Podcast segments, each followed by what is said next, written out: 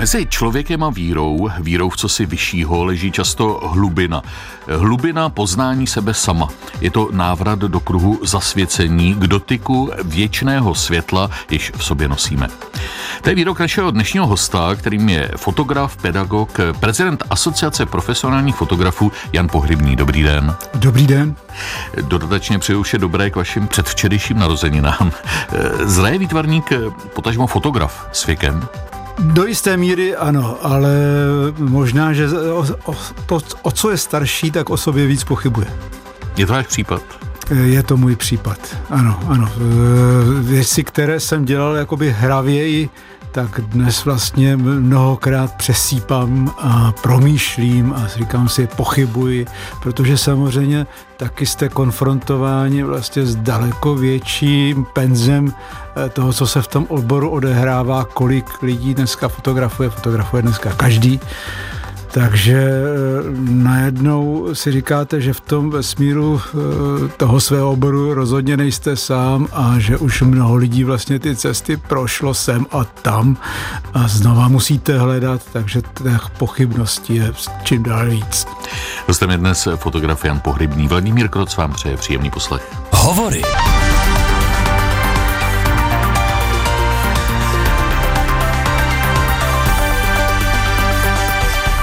Co je land art a co inscenovaná krajinářská fotografie? Land art, dejme tomu, je vlastně spíš sochařský nebo výtvarný projev, kdy umělci začali intervenovat jako do krajiny, do přírody a uvědomili si, že prostě není nutné to dílo dělat jenom pro nějakou galerii.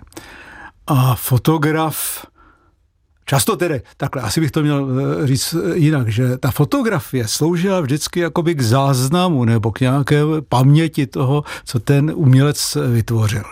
No a samozřejmě chopili se i tohoto nástroje, nebo řekl bych této eh, řeči výtvarného umění i fotografové sami a řekli si, a to je můj případ, že vlastně já můžu ten land art dělat pro tu fotografii, ale tam už spíš se říká, že je to ta inscenovaná fotografie v krajině, i když ten původ někde je právě v tom lentártu a ten lentart zase má někde v prehistorii kořeny, že? Takže takhle bychom mohli jít zpátky. Kde hledáte ztracený ráj? Je to vaše hlavní umělecké moto? Prý eh, jste jeho věčným hledačem.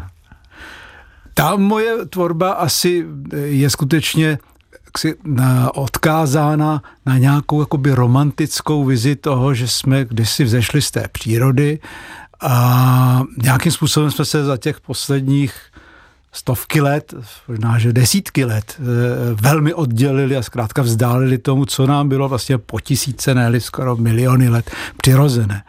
Takže je to něco jakoby k vracení se těm kořenům, eh, z čeho my jsme někdy eh, vyšli a hledání toho vztahu, který asi stejně už se nevrátí, na stromy se vracet samozřejmě nebudem, ale eh, nějakému tomu přirozenému řádu, který eh, ztrácíme. Jak se dá zviditelnit energie přírodních lokalit, posvátných míst a bytostí, které jsou součástí tohoto ztraceného ráje? Je mnoho způsobů, ten můj možná eh, tkví právě v tom, co říká název toho média, které používám, to znamená fotografie, kreslení, psaní světlem, takže já používám skutečně to světlo jako k zhmotňování nebo k té iluzi. Samozřejmě pořád ta fotografie je nějakou iluzí.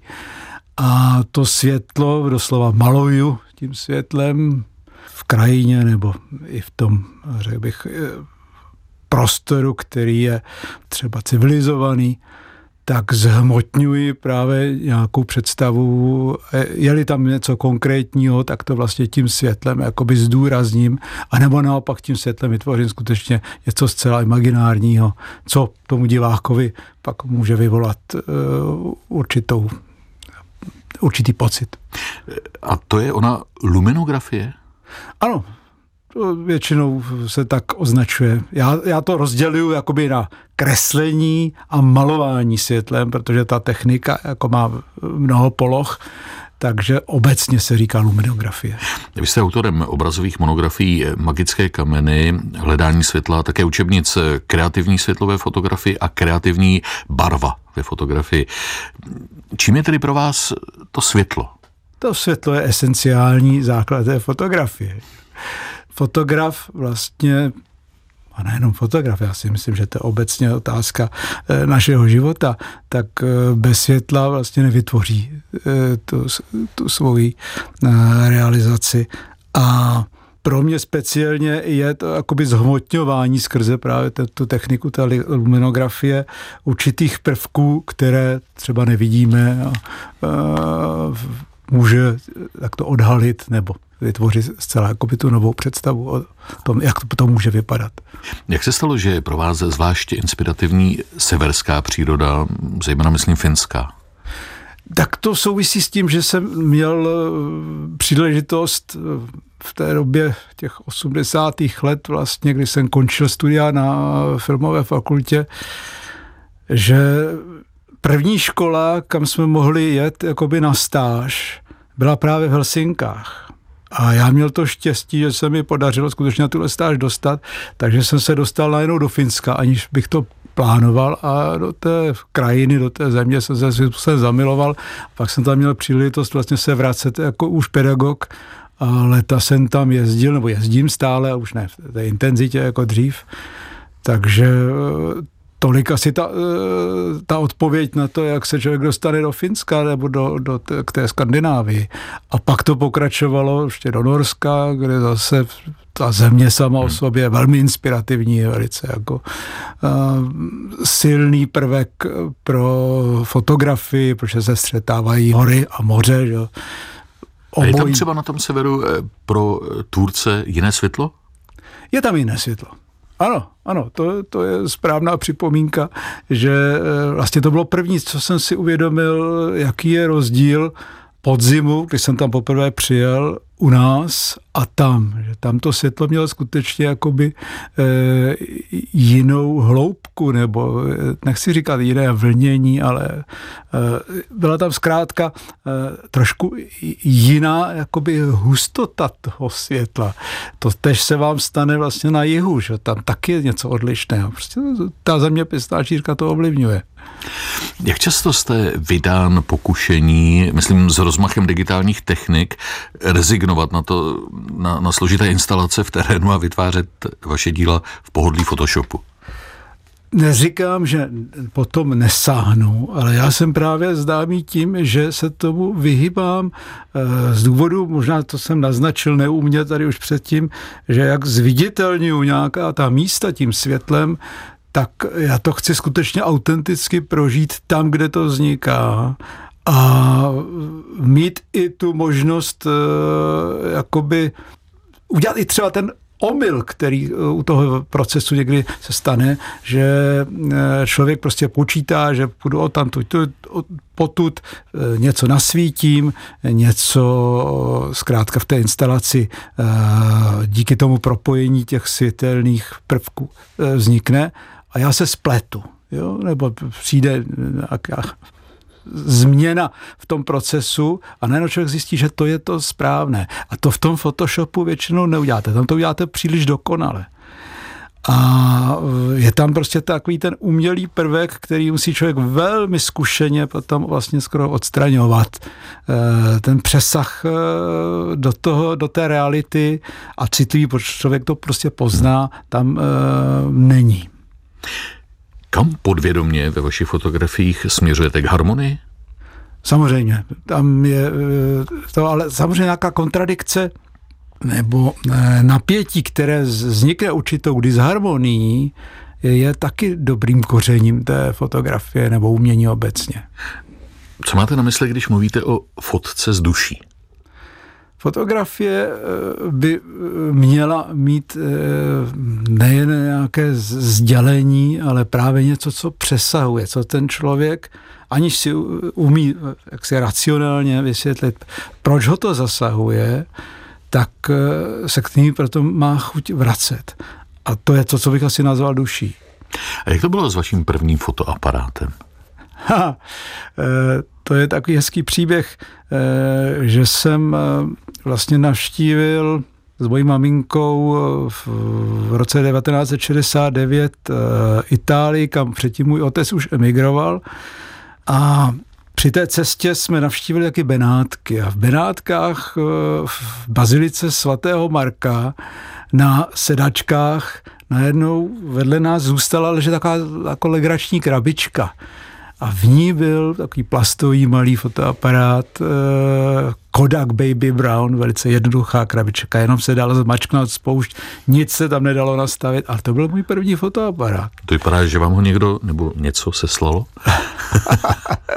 Budete se divit, že před eh, to tak měsíc a půl, že jsem se tam vrátil, protože jsem se jel podívat eh, do Benátek na Bienále a opět jsem v tom kostele ale hledal, jestli by tam náhodou můj syn mě to i do, dokonce natočil. E, ano, mohla to být nějaká vyšší bytost, ale patrně nějaký turista zkrátka zapomněl a já mu děkuju. Nebo jestli ho mám proklínat, nevím, ale bylo to osudové, ano. Naším hostem je dnes kurátor, pedagog, fotograf a prezident Asociace profesionálních fotografů Jan Pohrybný. Posloucháte Hovory Nadčasová povídání s nevšedními osobnostmi. Najdete je také na webu plus.rozhlas.cz, v aplikaci Můj rozhlas a v dalších podcastových aplikacích. Bojují za svou svobodu i za nás, tak se jmenuje chystaná výstava současné ukrajinské válečné fotografie v Hebské art, nebo v Hebském art centru Galerie 4. Jak se na ní podílíte? Já jsem kurátorem společně eh, s mým přítelem, básníkem, prozaikem, fotografem Igorem Malijevským a je to vlastně výběr eh, od 15 uh-huh. Mhm. Eh, ukrajinských fotografů, kteří dokumentují vlastně tu současnou agresi na Ukrajině. A jak těžké bylo vybrat fotografie z asi tisíce snímků? Jaká kritéria jste uplatnil, co by kurátor?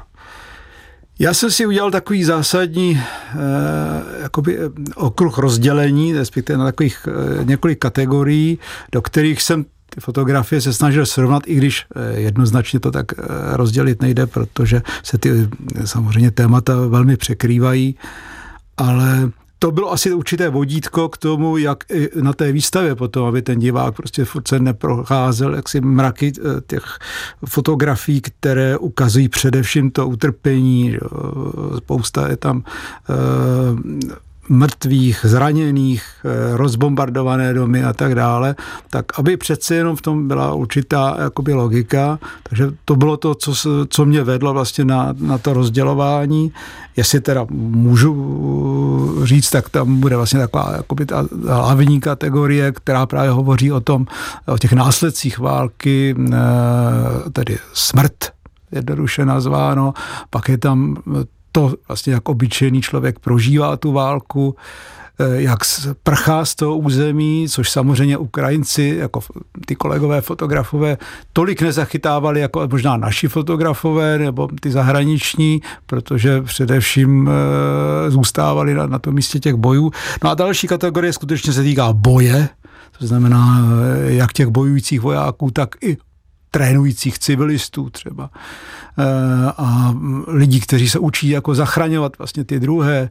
No a pak jsme samozřejmě chtěli, aby tam eh, byla taky kategorie nějaké optimistického, něco, co dává naději. Takže i to tam, že přesto, že tam jsou ty rozbombardované domy, tak si tam třeba děti hrají.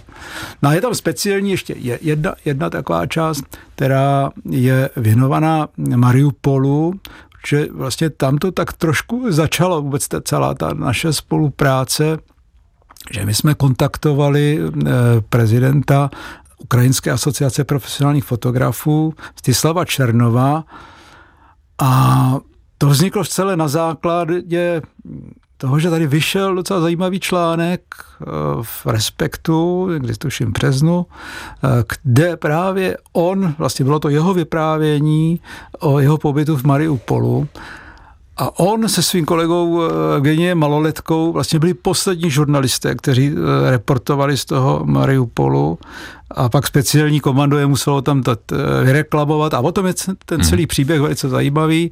Dneska eh, z toho je dokonce film, který eh, měl tuším kolem 20.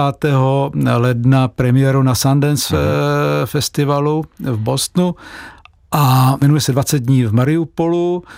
Takže tahle ta, tahle ta část, kterou vlastně jsem znal jako první a kterou jsem pak Eh, jako si premiéroval na eh, setkání eh, fotografů v Římě na začátku května, kdy se vyhlašoval takzvaný světový fotografický pohár pro všechny profesionály, co jsem byl jeden z těch spoluorganizátorů, tak tam jsem tohleto vlastně jeho práci představil. A dokdy je ta výstava Bojují za svobodu i za nás v Chebu k vidění? Ta bude Eh, od 17. února a končí 14. dubna. Mhm. A bude ta výstava nebo ten projekt výstavní pokračovat někam dál potom? No, máme samozřejmě několik plánů, eh, dokonce i zahraničních, ale si tady můžu prozradit jeden, jeden z těch plánů, protože těch nabídek je několik, eh, najít samozřejmě místo v zavedených galeriích je těžké, ale máme takový jeden zvláštní nápad, který už se, jsme dali do pohybu, tak snad to tady můžu prozradit, že nabídl jsem někdy počátkem prosince e, skrze mého e, kamaráda a bývalého spolužáka z FAMu Váška Barohoula, režiséra, Eh, který spolupracoval s generálem Pavlem na těch jeho kampaních, tak zdali by to nechtěla, nemohla být první výstava na hradě nového prezidenta. No, ta výstava má hlubší rozměr, má být výrazem vaší solidarity s ukrajinskými kolegy. Je to tak? Ano, ano. Já jsem vlastně, teď se vrátím trošku zpátky, eh, že když začala ta agrese, tak jsem eh, vlastně jako jeden z prvních, protože reprezentuji eh, naší asociaci ve Federaci evropských profesionálních fotografů. A tam jsem samozřejmě chtěl, aby se nějakým způsobem, hned jak ta agrese začala, tak jsme se taky vyslovili k tomu, že aspoň solidárně podporujeme, že nějakým způsobem s nimi soucítíme. Nic víc jsme nechtěli. Ticho Nikdo se nevozval z těch kolegů eh, z té správní rady. Eh, takže jsem potom eh, právě přes ten World Photo Cup tohle zkusil znovu. Tam ta rezonance byla lepší, tam se jaksi samozřejmě na tom podílí zástupci z celého světa. Byť s Američany byla trošku taky tahanice, ale ten World Photo Cup se vyjádřil, jakoby, že musíme asi ty Rusy, kteří se samozřejmě tohoto poháru účastní, eh, suspendovat. Že zkrátka nemůžou se účastnit. A pak se přidala tedy i ta Federace evropských profesionálů, byť říkám, ta reakce byla ze zpočátku velmi vlažná a bohužel těm argumentům jim jako nechtěli rozumět. No. Připomenuli jsme eh, výstavu eh, v Chebském art centru Galerie 4, která tady bude eh, otevřena 17. února. Vy ale chystáte zanedlouho vlastní výstavu. Prozradíte o ní něco? Já mám vlastně shodou okolností týden potom v Severočeské galerii výtvarného umění v Litoměřicích skoro retrospektivu, i když to samozřejmě není tak směřováno, jsou to hlavně fotografie z posledního období ale je tam pohled jakoby do těch eh, starších cyklů, takže eh, je to takový jako průřez tou tvorbou s akcentem skutečně na, na ty věci, které dělám v krajině, eh, kdy, protože to celé bude jmenovat spirituální krajina, s narážkou na, vlastně na poslední cyklus, na kterém teď jakoby soustředěně několik let pracuji, který se jmenuje spirituální geometrie. Takže bude to, myslím, taková docela důstojná přehlídka, kterou pak zopakuju ještě na podzim v Karlových Varech. Spirituální geometrie, spirituální krajina, jak to duchovno, jak velkou roli hraje ve vašich fotografiích? Pro mě to duchovno je ta krajina. Samozřejmě zase ta geometrie je určitým základem různých filozofií. A když půjdeme do vůbec jako struktur vesmíru a DNA a tak dále, to všude, všude nacházíte tu geometrii, to znamená, tam je v tom ta spiritualita, jestli ten vyšší nebo kdo to tak chtěl, ale pořád to, ta geometrie je někde obsažená. Samozřejmě ta moje uh, vize je možná uh, třeba umělá, nebo ne zcela kopírující tyhle ty základní modely, ale vychází to z toho jako asociace profesionálních fotografů eh, budete vyhlašovat eh, osobnost roku v Dubnu. Jakým způsobem ji vybíráte?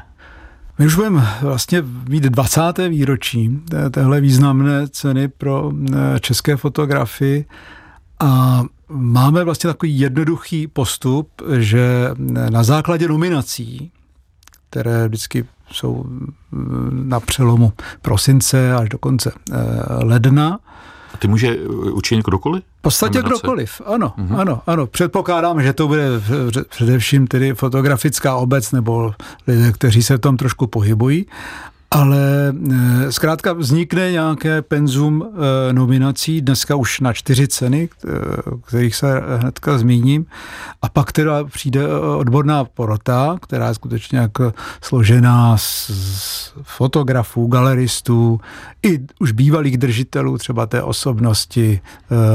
Přibíráme tam i v poslední době grafiky, protože se jedna kategorie týká knih.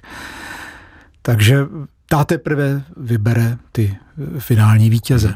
A ty kategorie osobnosti? A ty kategorie. Dáváme vlastně čtyři kategorie. První je osobnost eh, za ten předešlý rok. To znamená, ty bude za rok 22. Něco významného, zkrátka, co ten člověk, eh, a nemusí to být jenom fotograf, zdůraznuju, že to jsou lidé, kteří jsou nějakým způsobem napojeni na, na fotografii, galerista, vydavatel, kurátor, kdokoliv. A ta druhá kategorie už je o tom, co ten člověk udělal za celý život, to znamená za celoživotní přínos. Třetí kategorie je relativně nová, tu máme asi pět let, a ta je pro osobnosti do 30 let. A ta jediná vlastně je jakoby finančně dotovaná. Tam to jsou čestné ceny, ale ta do 30 eh, let, ta vítěz skutečně jako dostane 30 eh, tisíc na nějakou práci a další dvě ještě místa jsou hodnocená věcně. No a pak je poslední kategorie a to je eh, publikace nebo fotografická publikace roku. To znamená nejvýznamnější kniha zase ten rok 22. A jak oslavíte to 20. výročí této ankety? Chceme udělat takovou větší e, společenskou akci. E, bude to 15. dubna v Rock Opera Praha a nejenže tam samozřejmě představíme ty nové osobnosti, respektive ty obdrží ty, eh, ty ceny, ale rádi bychom tam udělali takový průřez toho, co za těch 20 let vlastně eh, bylo, to znamená všechny ty osobnosti představit takovými velmi krátkými medailony, protože řada významných, skutečně velmi významných fotografů to eh, za tu historii dostala. No a vedle toho ještě musím připomenout, že my to propujeme s Evropskou eh, federací profesionálních fotografů a ty vlastně předtím odpoledne předají ceny eh, Evropský profesionální fotograf roku a mladý fotograf roku. Takže to byla taková mezinárodní akce. Hostem hovoru byl dnes věčný hledač, fotograf a taky prezident Asociace profesionálních fotografů Jan Pohrybný. Moc děkuji za rozhovor, ať se vám daří, mějte se hezky. Já moc taky děkuji, hlavně za ukrajinský kolegy. Příjemný poslech dalších pořadů vám přeje Vladimír Kroc.